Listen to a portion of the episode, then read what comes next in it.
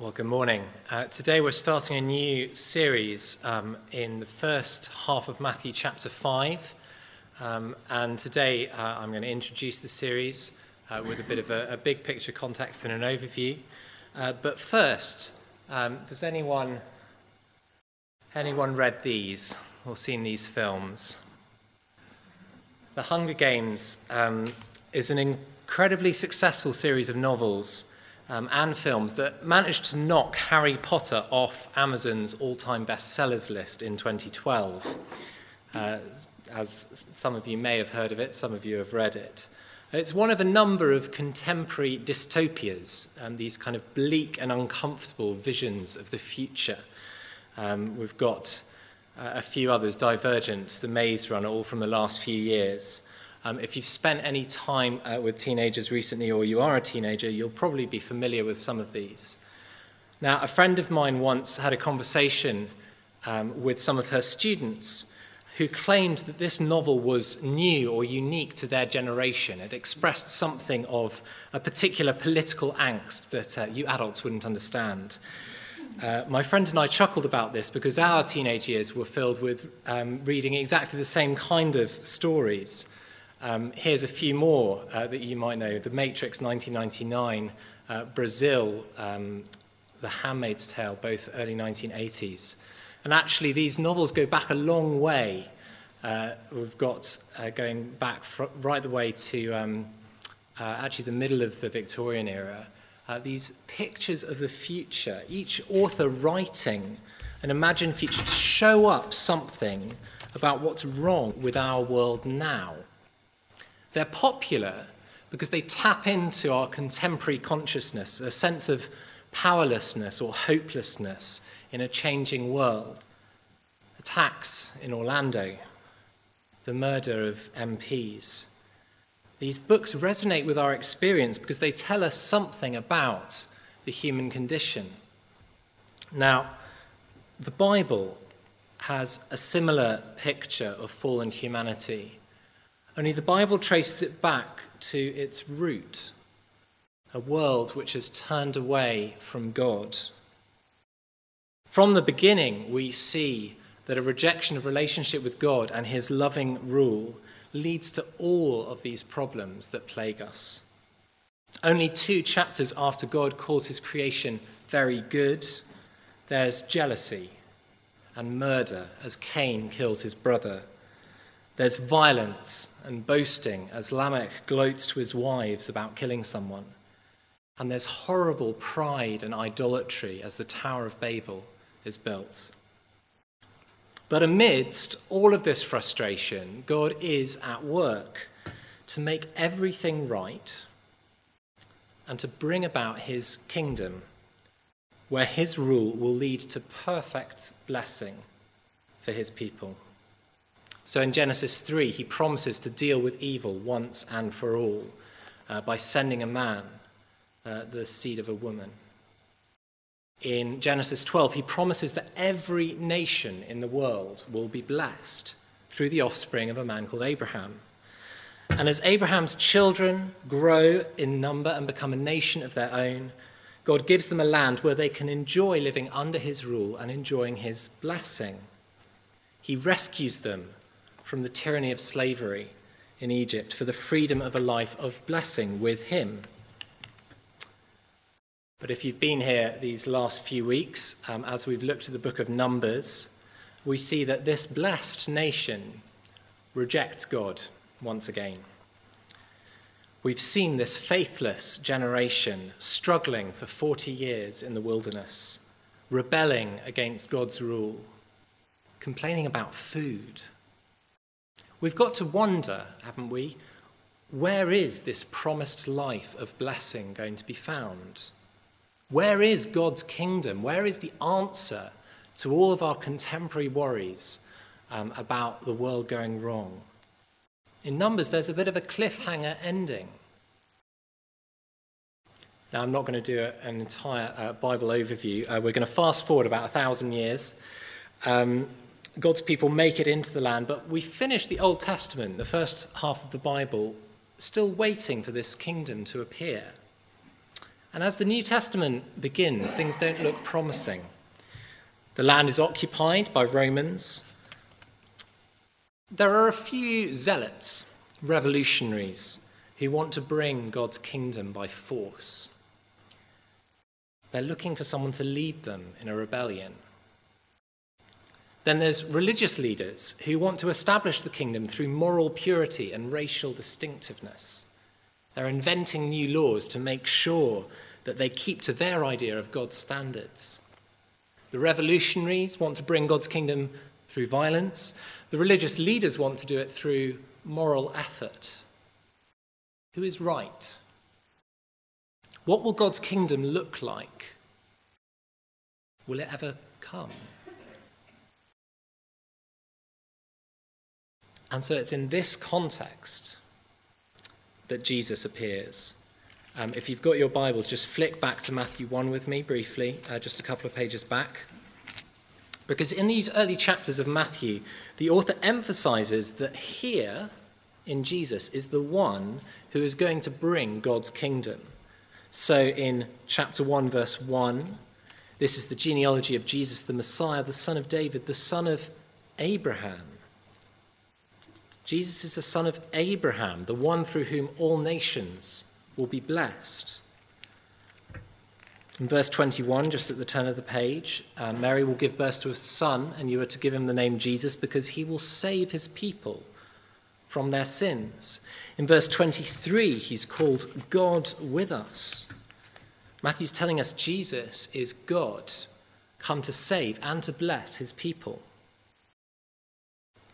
Then in chapter 2, uh, verse 14 and 15, um, Jesus is taken to Egypt. And here, Matthew's doing something quite interesting. He's pointing to Jesus not just as God, but of, as one of us. Because, like God's people in the Old Testament, he is taken to Egypt and is then rescued from Egypt. Matthew seems to be drawing this parallel with the people of Israel that we've been looking at. Then in chapter 3, Jesus is baptized. Now, baptism was a sign of repentance, but Jesus didn't do anything wrong. Why is he getting baptized? Again, it's identifying with God's people. And in chapter 4, he is led into the wilderness for 40 years, sorry, 40 days. He's um, tempted with food. And I think this is, again, supposed to be ringing bells for us. Here is Jesus experiencing temptation in the wilderness, but where God's people failed, as we see in the book of Numbers, here Jesus is perfectly faithful. He identifies himself with God's people, but he succeeds where they failed. Matthew is showing us here is God's promised king, the man who will rule God's people perfectly. And it's none other than God himself. And so, as chapter 4 ends and we come to our, um, the reading we just had, Jesus starts to preach and he says, Repent because the kingdom of God is, sorry, the kingdom of heaven is near. It's near, it's coming. Jesus is God's king sent to establish this kingdom, to bring the rule of heaven down to earth. He's here. The one that the whole Old Testament has been leading up to, the faithful one who succeeds where the people of the Old Testament failed. And he's bringing the kingdom, the kingdom that we all long for, even if we don't realize it because this kingdom is the place of blessing. Abraham's promised, In you all nations will be blessed. Well, here is the blessing coming happiness, a world made new, problems dealt with, sin sorted. And Jesus walks around, preaching the good news of the kingdom, healing the sick, and crowds follow him. And so, this is the context for um, this sermon called the Sermon on the Mount. um, that we're going to be looking at in the next few weeks. So, chapter 5, verse 1. Now, when Jesus saw the crowds, he went up on a mountainside and sat down. His disciples came to him, and he began to teach them. Matthew continues to emphasize the authority of this man, Jesus. He's on a mountainside. Again, in the Old Testament, it's on the mountainside, the mountains like Sinai, like the temple, that God comes to meet with his people, to speak to them. Jesus sits down like the uh, teachers of the law did in the syn- synagogues. Here is God's king, and he's announcing God's kingdom and he's speaking with God's authority. But the question for us is are we going to listen?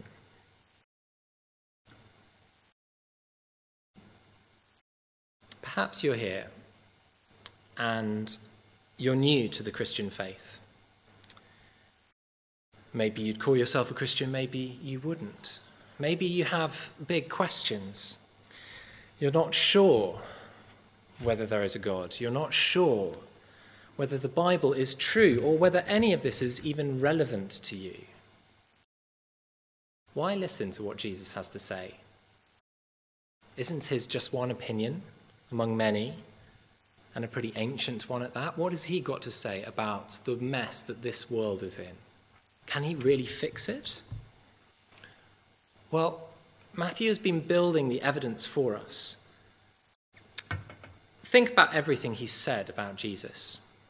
He's the promised Savior, God's promised King. The whole story of the Bible has been building to this moment.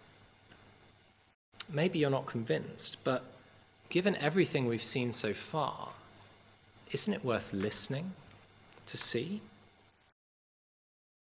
Back then, the crowds were gathering. They were intrigued. There was something about this man. Will you listen in with them? See what you think? But perhaps that's not you. Perhaps uh, you're here and you're a follower of Jesus already. And looking ahead at the next few verses, um, perhaps you, like me, uh, think these verses are pretty familiar.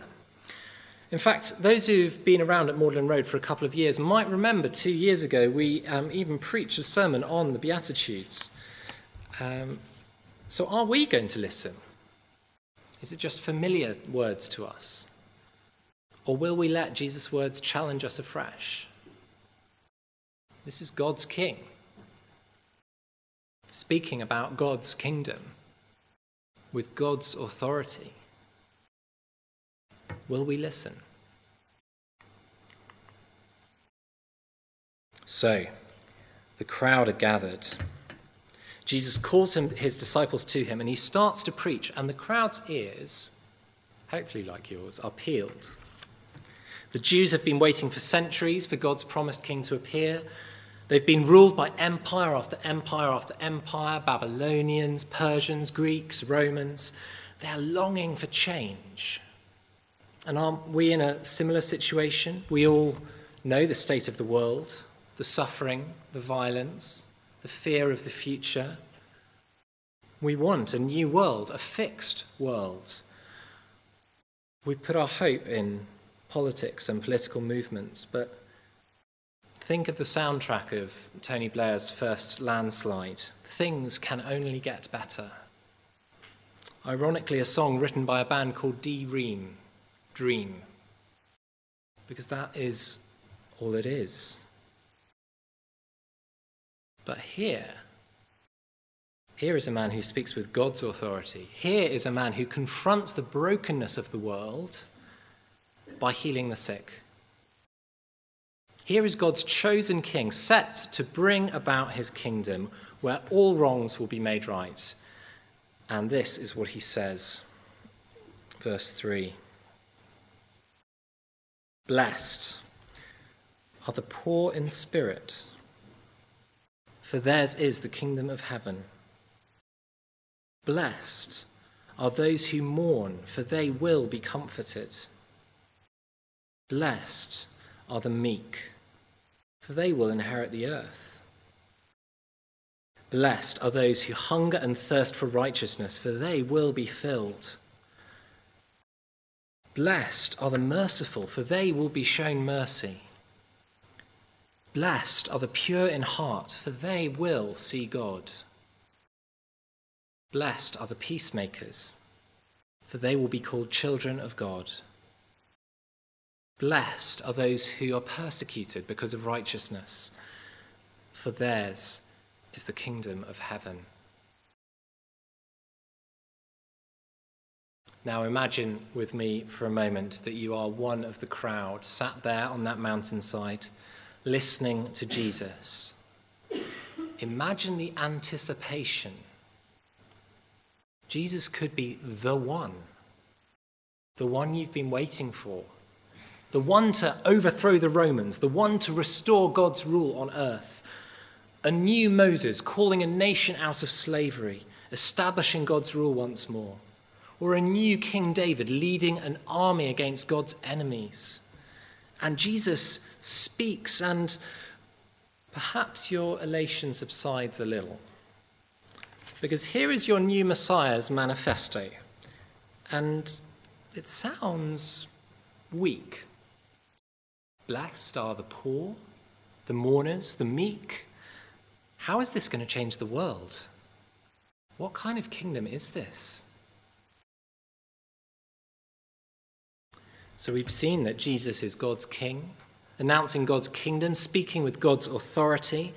But as we look at what he says, we see the unexpected, upside down nature of God's kingdom.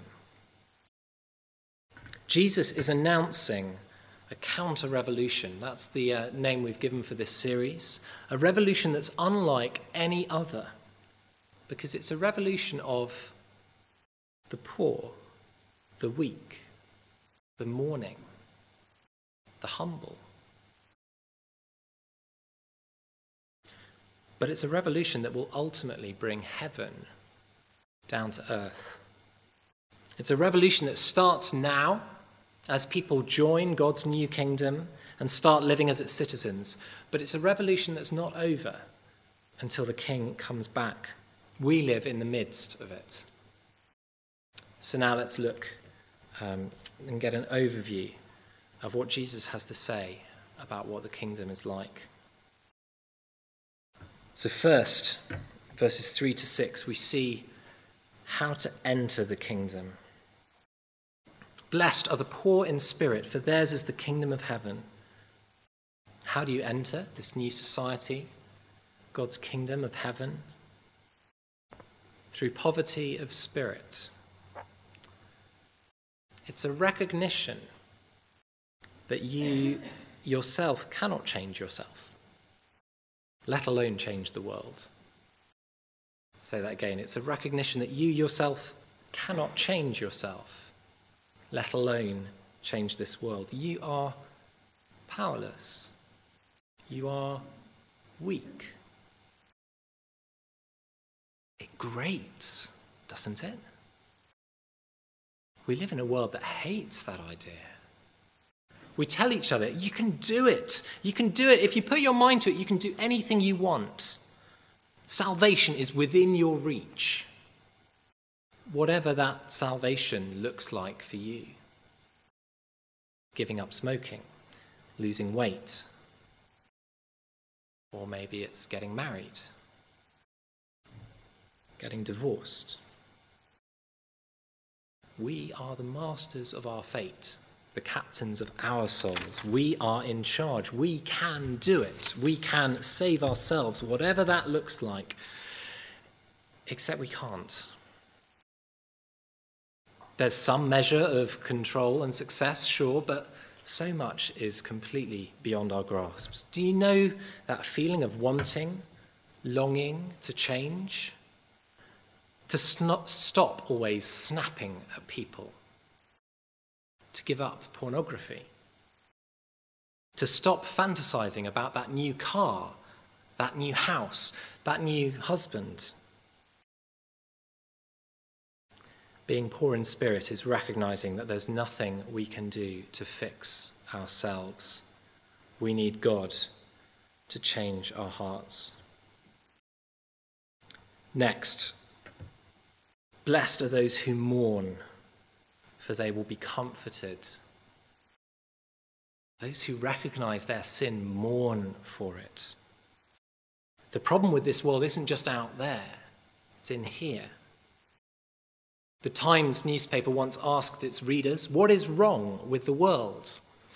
You may have heard G.K. Chesterton's famous reply Dear Sir, I am. Yours sincerely. He's right.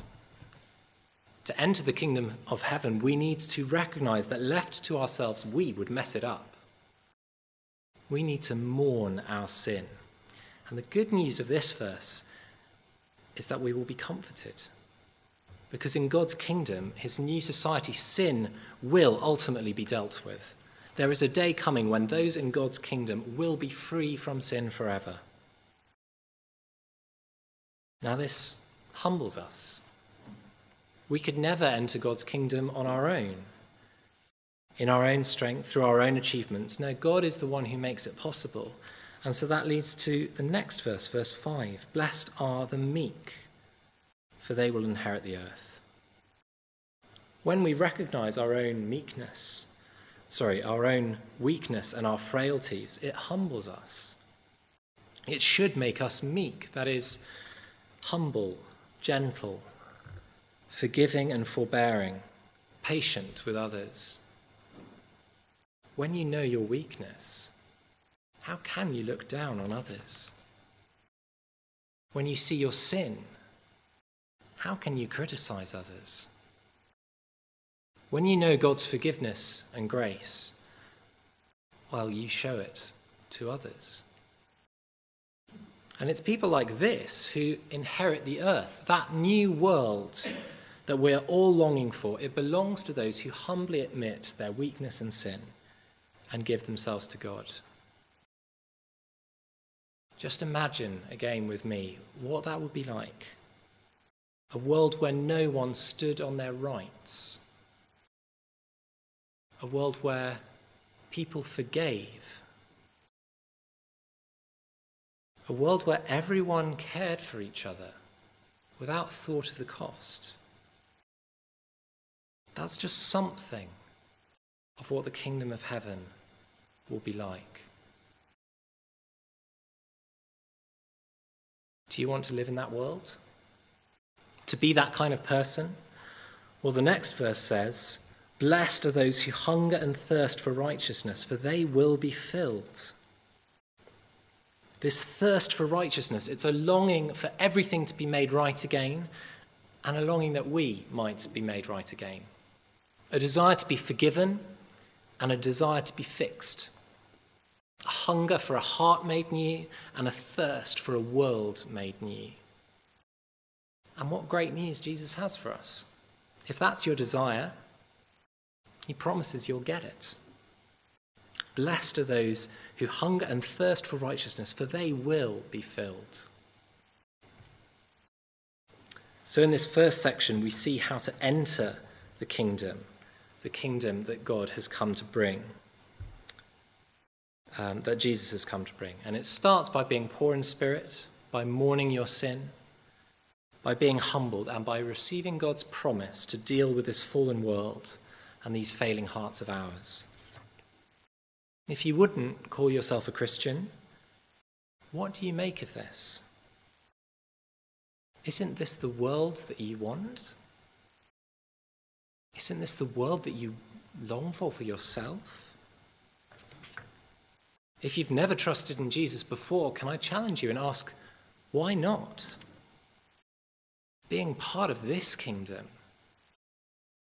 well, this is the path of blessing. This is the life that we long for. Next, we learn about life in the kingdom. Verse 7 Blessed are the merciful, for they will be shown mercy. Blessed are the pure in heart, for they will see God. Blessed are the peacemakers, for they will be called children of God. Now, one danger with these verses is that we forget where we've just come from We've heard that entering the kingdom means humbly accepting that our salvation is not from ourselves.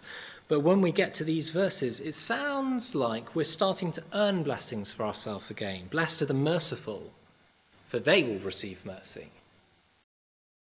Like the religious leaders of the day, might we interpret these as establishing our own kingdom?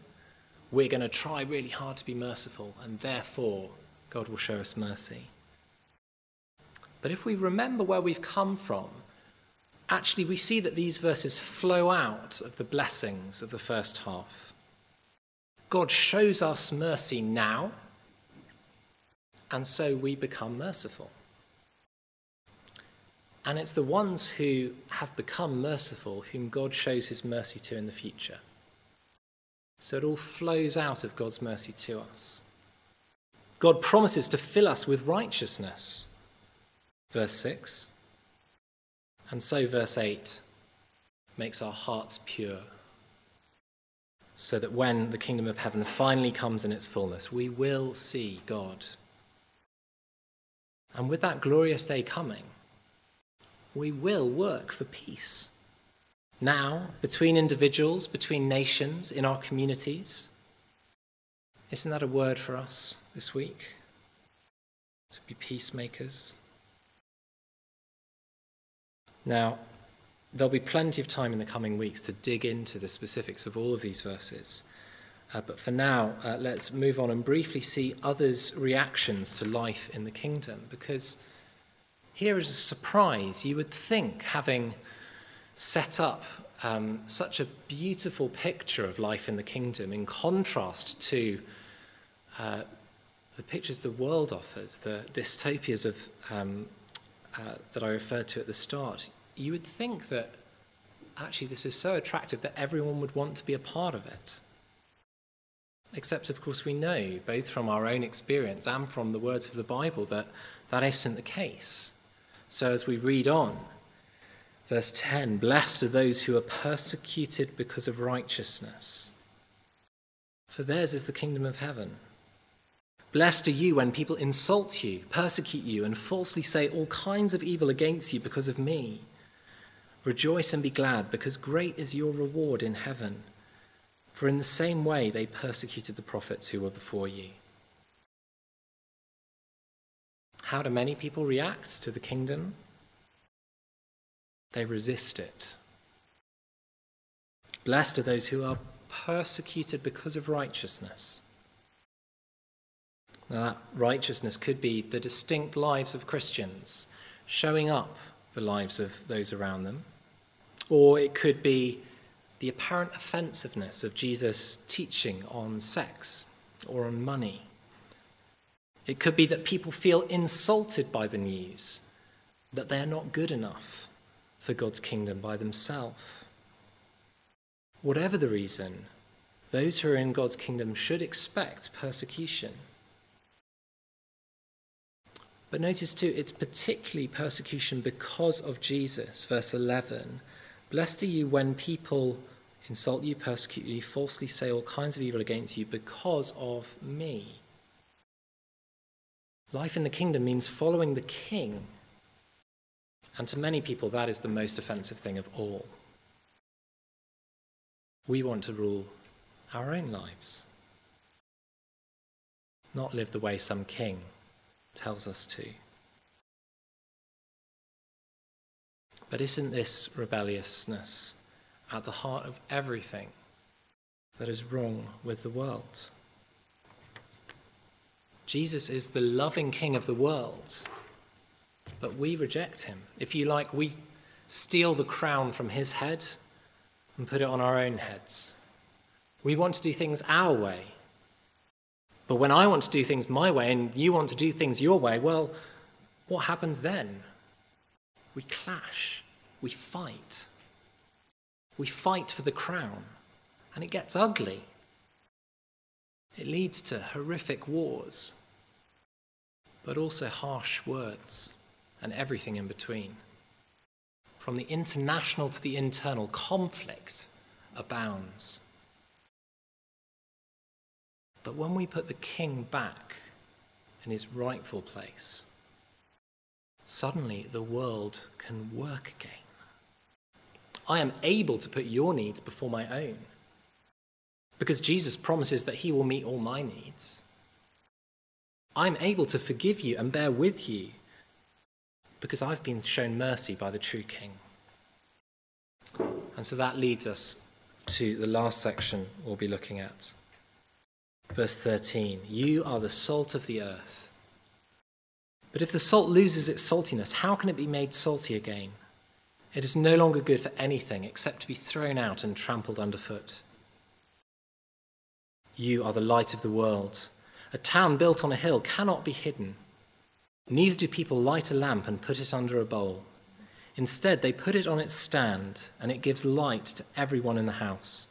In the same way, let your light shine before others, that they may see your good deeds and glorify your Father in heaven. Those in the kingdom of heaven will face persecution, but at the same time, they are to be salt and light in this world. Again, there'll be more time in subsequent weeks to dig into the details of this, but for now, notice that being salt and light is a call to be distinctive and different in a way that's noticeable by the world and that ultimately leads to people glorifying your Father in heaven. We said earlier that this kingdom has started, but it isn't yet here. The revolution has started, but the revolution is not yet finished. And in that in between time, it's us, it's the people of God, it's the church who are that foretaste of what the kingdom will ultimately be like. We point as distinctive uh, people to a world around us about what God's kingdom is like and what Jesus the King is like. We are salt and we are light. So here is God's promised King announcing God's promised kingdom. Not like anything that the world expects. It's a true counterculture that we are all invited to enter. It begins by acknowledging our poverty and our need of forgiveness. It gives birth to a radical and righteous life lived out in front of the world, a life of purity and of peace. It will bring persecution, but it will ultimately bring much blessing as we and many others give glory to the Father in the kingdom of his Son, the kingdom of heaven come down to earth, the inheritance of everyone who believes. This is the blessed life. This is the kingdom of God, the life of blessing, promised from the ages. And now, Jesus, over these weeks, we're going to see more and more of what it means to be part of it. What a God we have. So let's pray together. Our Father in heaven, we give you honour and praise. Please bring your kingdom soon. We want your ways to be known in our life together, in our nation, and in our world, so that people might taste and see something of the life of heaven on earth. Give us everything we need for life and godliness, and forgive us where we fail to live with you as King. Please, would our church here at Magdalen Road be a community of forgiveness and humility Help us to help each other to resist sin, the world, and the devil. It's your kingdom that we belong to, Lord, and your Spirit who helps us and changes us. And so we give all the glory to you in Jesus' name. Amen.